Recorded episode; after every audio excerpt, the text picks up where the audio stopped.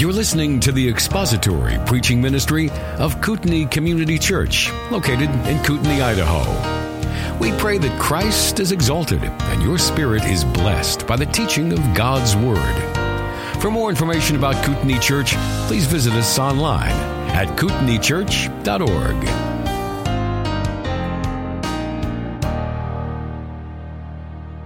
The foundation of the Reformation and that which distinguishes its theology from that of modern times is that God is the center of everything. He is the reason for all that He does. He is the reason for all that He asks.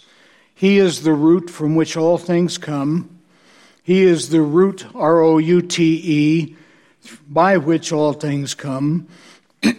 he is the reward that He gives and his glory is the result of all that he decrees to come to pass.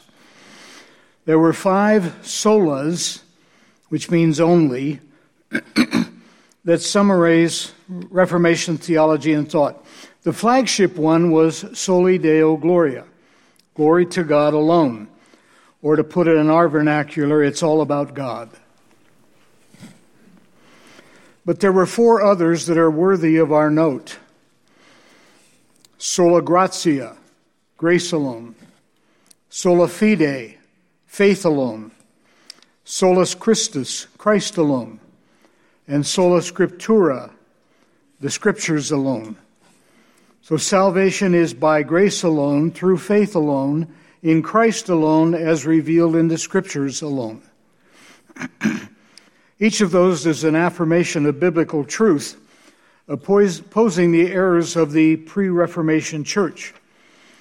If you would ever want to look at this, you could get a copy of the Westminster Confession of Faith and a copy of the decrees and canons of the Council of Trent and just go side by side by side and see what they were opposing.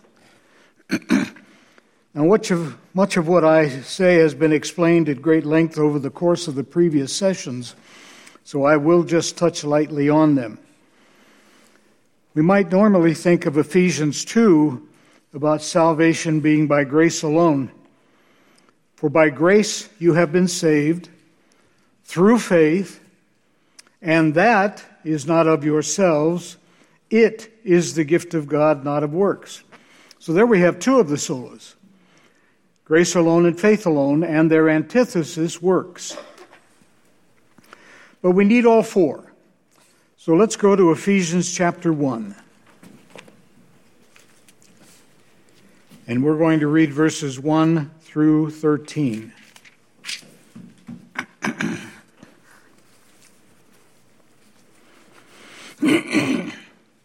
Paul, an apostle of Jesus Christ by the will of God, to the saints who are at Ephesus and faithful in Christ Jesus, grace to you and peace from God our Father and the Lord Jesus Christ. Blessed be the God and Father of our Lord Jesus Christ, who has blessed us with every spiritual blessing in the heavenly places in Christ, just as he chose us in him before the foundation of the world, that we should be holy and without blame before him in love, having predestined us to adoption as sons by Jesus Christ to himself, according to the good pleasure of his will, to the praise of the glory of his grace by which he has made us accepted in the beloved. Let me just pause here. That's the only place that you're accepted is in Christ. You're not accepted in any other way. If you're in Christ, you're accepted. If you're not in Christ, you're not accepted.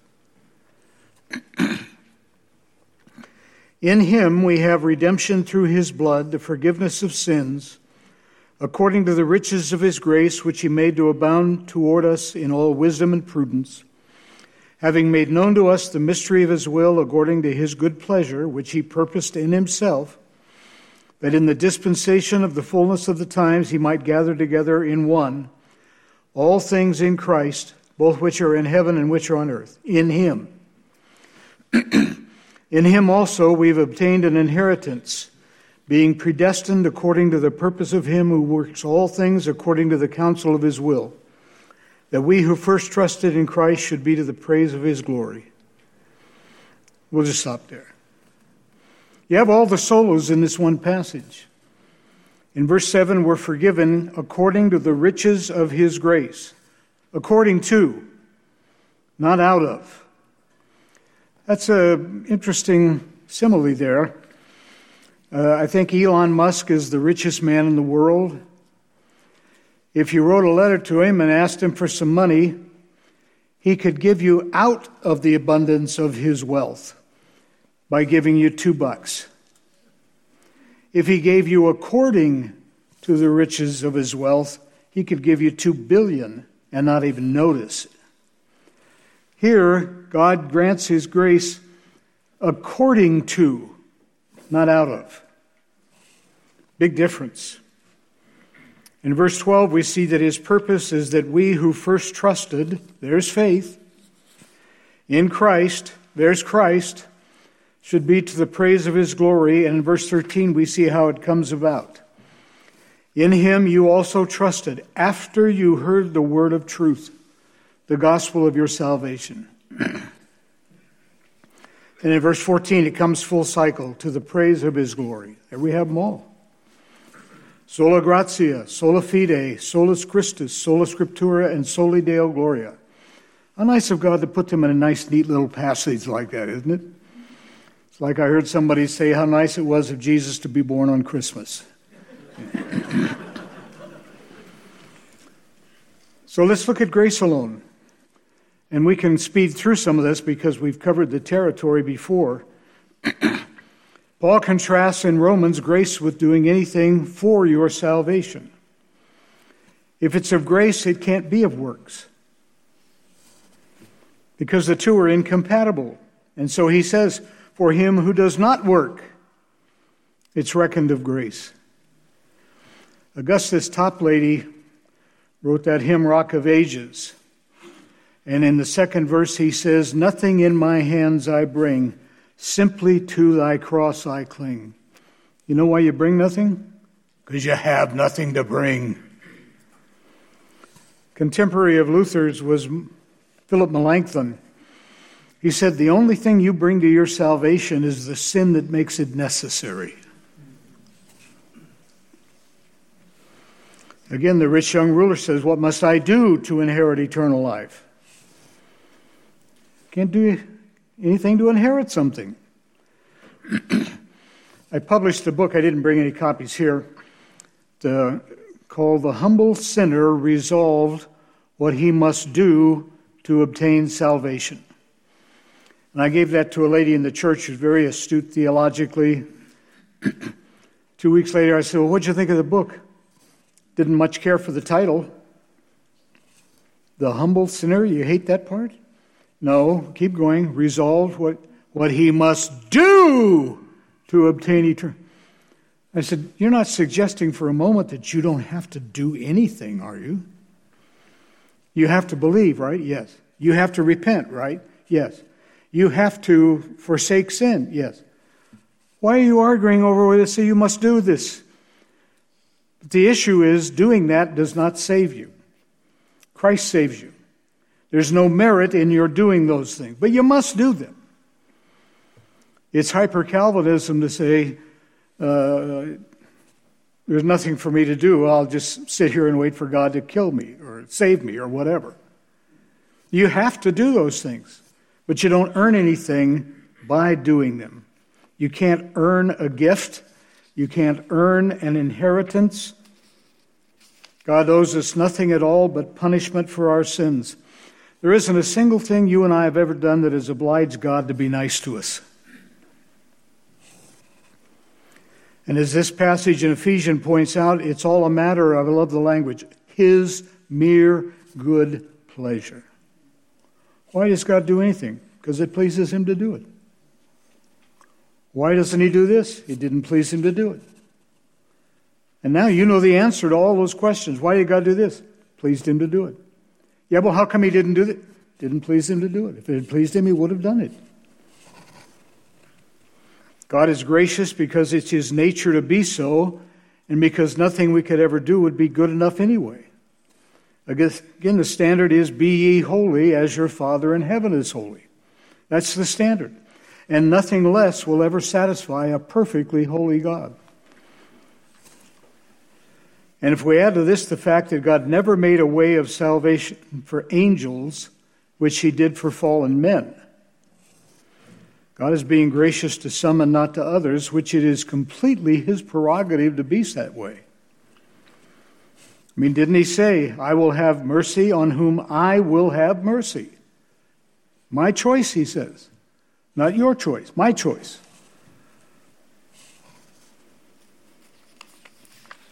This should put it all in its proper perspective. Then we move on to faith alone.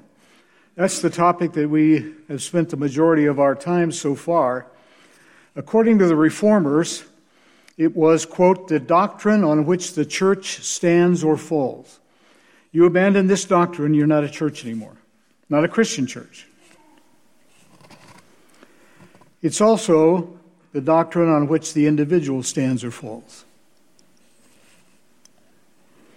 This is the sine qua non of Christianity. Latin translated, without this, nothing. Thomas Cranmer was one of the main evangelical forces in Reformation England. He said, Whoever denies this doctrine is not to be counted for a true Christian man, but for an adversary of Christ. Faith plus nothing brings justification, but justification brings works, or it's a dead faith. The scripture does speak of two kinds of faith saving faith and dead faith. It's not what I have done, it's not how good I have been, it's how good Christ was and what he did on my behalf. That's the issue. And I put my faith in that. In Christ alone. And you might wonder about this one. Obviously, the unbelieving world rejects this. All roads lead to heaven. It doesn't matter what you believe as long as you're sincere. We're going on through this in our society with this gender identity issue. I believe I'm a woman, so I'm going to swim in women's meets. That makes as much sense as identifying as a potato chip. It doesn't matter. Things truth is what is real, not what you believe it to be. Well, that's my truth. How many kinds of truth are there? the church needs to be reminded of this one and to make sure it has a working definition. One of the central issues of the Reformation was that of merit. By whose merit is a man made right before God? Jesus made this clear in the gospel where he said, I am the way, the truth, and the life, and no one comes to God without going through me. That's a pretty exclusive religion, isn't it? There's only one way, there's only one truth, there's only one life. And every other way to God is rejected as being useless and invalid. Again, the only two theologies the theology of divine accomplishment, the theology of divine, uh, human achievement. People don't like it when religious people proselytize them on the basis of their religion being the one true religion. But that's exactly what Jesus did. That it's me and there's no other Savior. There's one mediator between God and man, the man, Christ Jesus. there are Roman Catholic churches in South America. Outside the cross, there's a outside the church, there's a cross. On one side, they have Jesus, on the other side, they have Mary. Because they believe that Mary is a co redemptrix. She is as involved in your salvation as Jesus is. How interesting that God anticipated there's one mediator, the man, Christ Jesus. There is no other name given under heaven whereby we may be saved. Any sound like any doubt in God's mind about this? It's not Christ plus works. It's not Christ plus faith. It's not Christ plus obedience. It's not Christ plus anything. It's Christ alone, and we put our faith in Him. And because of that, we do good works and obey Him. But all the merit is only in Christ. Isaiah says, He was crushed for our iniquities, and by His wounds we are healed. And Isaiah says that God is satisfied with what Christ has done. Now, if God is satisfied, how dare we not be? Well, God, what He did may be enough to satisfy you, but it's not enough to satisfy me. You see, the sinner's real problem is not that he doesn't think that he's good enough for God, he thinks God's not good enough for him. It's no wonder God is so angry with sinners. Didn't Christ say that to reject him was to reject God? It's the utmost act of human arrogance to reject and be dissatisfied with God in Christ. Scripture alone. If this one issue were settled, all the others would fall into place. I used to enjoy watching John MacArthur on the Larry King show. I asked John one time, How'd you pull that gig? He says, Larry King's producer is a member of my church. And he says, Larry would come to him and say, I want to do a show with a quiz panel, and I, have got a Catholic priest and a New Age guy and a rabbi. Can you think of an evangelical we could come in and bring in? Let me see. And that's how John got on the Larry King show. And it was interesting because when they would ask John, What do you think? he would always say, Doesn't matter what I think, I'll tell you what the Bible says. And uh, they would go back and forth. Well, so and so said in the 1100s in China. And John says, Let me tell you what the Bible says. I have a friend in, in uh, the Orlando area, a Reformed Baptist pastor friend of mine. He has a very effective counseling method. says somebody will come in, and I'll ask him what the problem is. He says, Last week a lady came in and says, I'm just tired of being married to this guy. I want out. I want a divorce. He said, Okay, that's the problem. What does the Bible say? The Bible says God hates divorce. Then why are we still talking? What does the Bible say? That's the final authority on everything. But what do we mean by Scripture alone? We're saying that everything necessary for salvation and to live the life that God calls us to can be found in the Bible. We mean that Scripture is the final authority in controversies and that in everything that is essential, it is clear enough. We also mean that Scripture is the best interpreter of itself. What it opposes is the idea that the church is the final authority or that the church alone has the right to interpret Scripture ultimately. We oppose the idea of Gnosticism, where only a select few have some secret knowledge that none of the rest of us have. Now, having said that, it does not mean that all interpretations are equally valid. We reject the notion the Bible means, quote, what it means to me. You'll hear somebody do that. You'll, you'll quote the scriptures. Well, that's not what it means to me. Why do I care what it means to you? How about what it means to God? Or they'll say that's just your interpretation. Well, of course, that's my interpretation. Who else's interpretation would it be? So when somebody says, Well, I have a right to be happy, well, the Bible says you have an obligation to be holy. Well, that's your interpretation. How many ways are there to interpret that?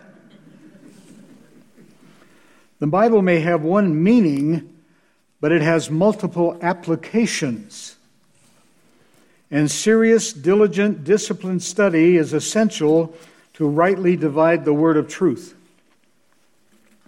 In our pluralistic, self centered culture, we think that anybody can go to the Bible, read a verse or two, decides that's what it means to him, even if it contradicts what theologians and serious scholars have thought for centuries. The Holy Spirit doesn't say one thing to this person and something totally different to this person. Scripture alone removes the God said to me mentality that is so prevalent in our day.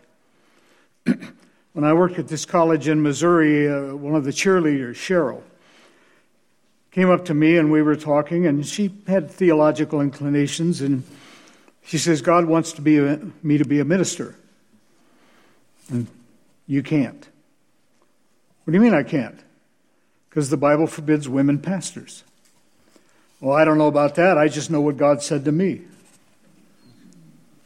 You can't even have an intelligent discussion now.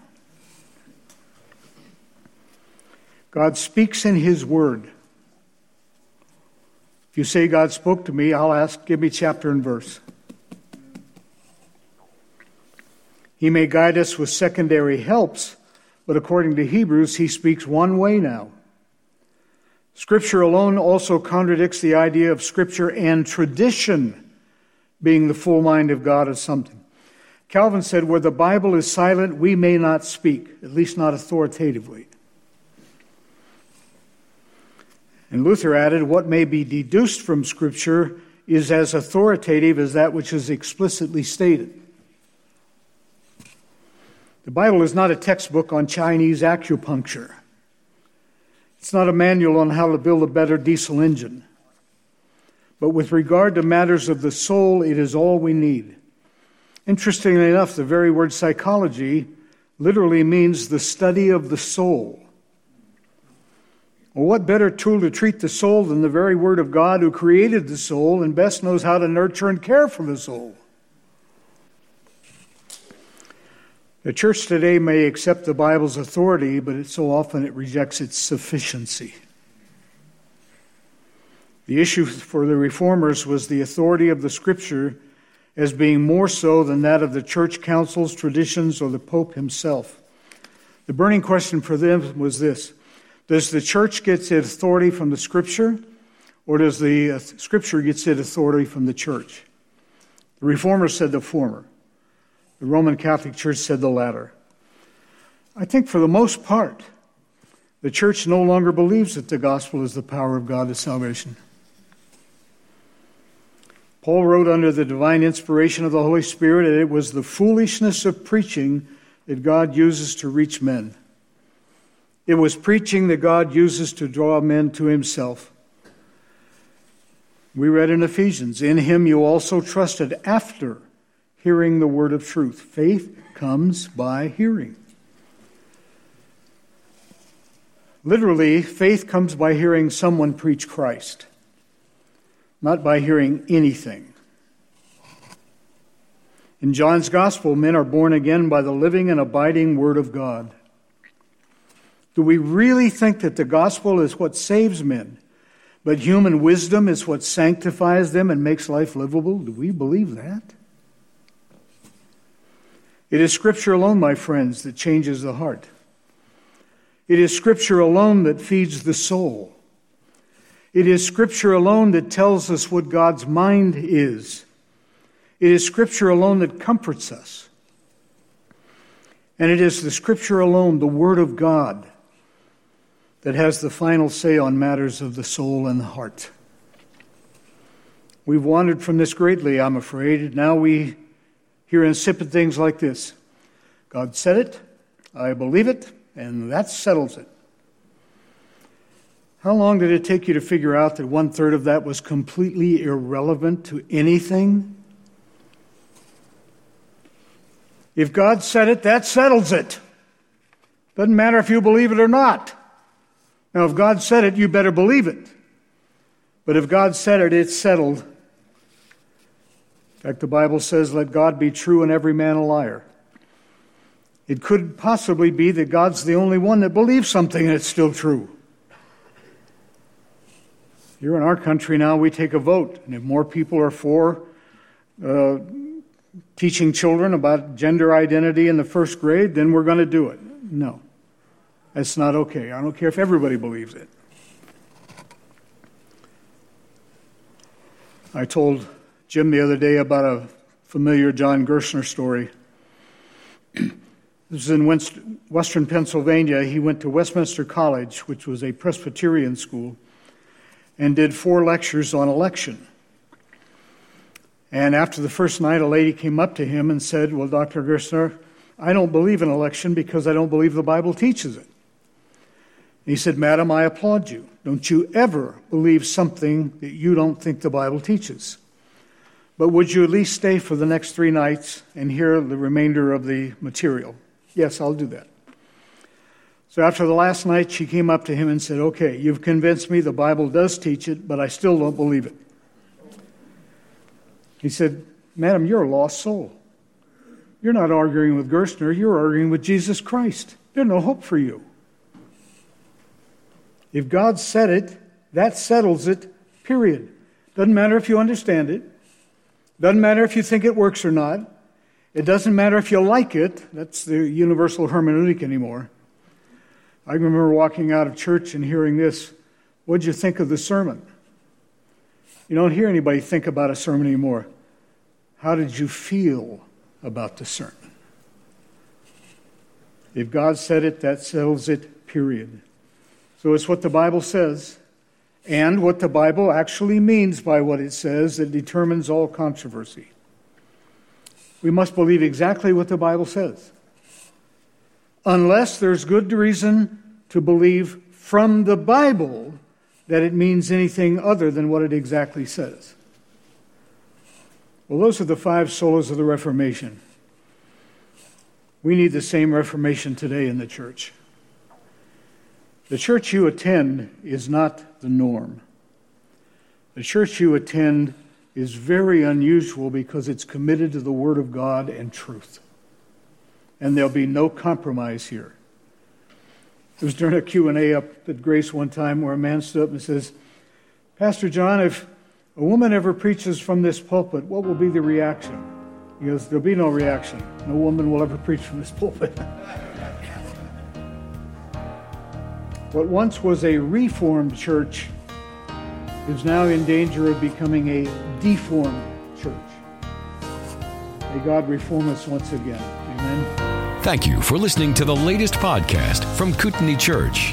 If you'd like to learn more about Kootenai Church or to donate to our church ministry, you can do so online by visiting kootenaichurch.org. We hope you enjoyed this podcast and pray you'll join us again next time. Once again, thank you for listening.